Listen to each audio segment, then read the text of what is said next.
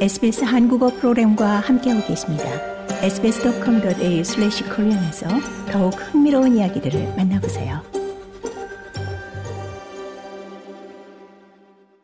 어제 시드니의 두 지역에서 발견된 일가족 3명의 시신이 모두 한인 동포였던 것으로 확인돼 동포 사회를 놀라게 하고 있는 가운데 노스파라마타에서 태권도장을 운영하는 한인 동포 라이언 유 씨가 이번 사건의 용의자로 경찰에 체포된 것으로 확인됐습니다.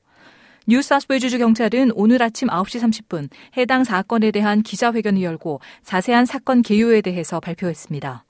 뉴사스웨이주주 경찰 살인 수사과의 책임자인 다니엘 도어티 형사는 20일 화요일 오후 1시쯤 41세 여성과 7세 남아인 모자의 시신이 노스파라마타의 한 태권도장에서 발견됐고 이 3시간 뒤 이들 가족의 버큼힐스 자택에서는 날카로운 흉기에 찔려 심각한 자상을 입고 사망한 아버지 39세 남성의 시신을 찾았다고 밝혔습니다.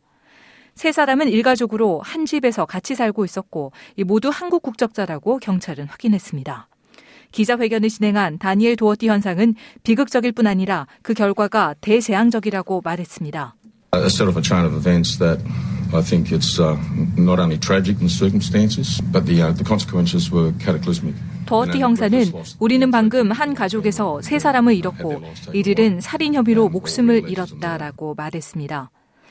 경찰은 살인 용의자로 노스파라마타에서 라이언의 태권도장을 운영하는 49세 유 씨를 체포했습니다. 유 씨는 사건 전날 가슴과 양팔, 배에 생명에 지장을 주지 않는 정도의 자상을 입고 웨스트미드 병원을 찾았으며 병원에서는 파라마타 처치 스트리트 근처 슈퍼마켓 주차장에서 공격을 받았다고 진술한 것으로 확인되고 있습니다. 모자는 사건이 발생한 지난 19일 오후 5시 30분에서 6시 30분 사이 노스파라마타 태권도장 안에서 목이 졸려 살해당한 것으로 확인됐으며 이들이 살인의 의도로 폭행을 당했다고 밝혔습니다. 경찰은 이날 유 씨가 6시 30분경 사망한 여성의 차를 타고 버큼힐로 이동했고 이 가족의 자택에 있던 39세 남성과 대치했다고 발표했습니다. 일가족 3인의 시신은 다음 날인 20일에 모두 발견됐습니다. 경찰은 유 씨와 사망한 일가족의 관계에 대해 사망한 7세 남아가 유 씨의 태권도장에 출석하고 있었던 것이라고 확인했습니다. 그러면서 일부 언론에서 제기되는 내용 관계에 대해서는 아직까지 수사 초기 단계라 밝힐 수 없다고 말했습니다. 용의자로 체포된 유 씨는 아직까지 병원에 입원해 치료를 받고 있는 것으로 전해지고 있습니다.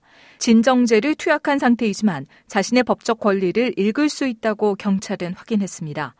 경찰은 체포 상태인 유 씨에 대해 곧 기소 절차를 밟을 것이라고 발표했습니다.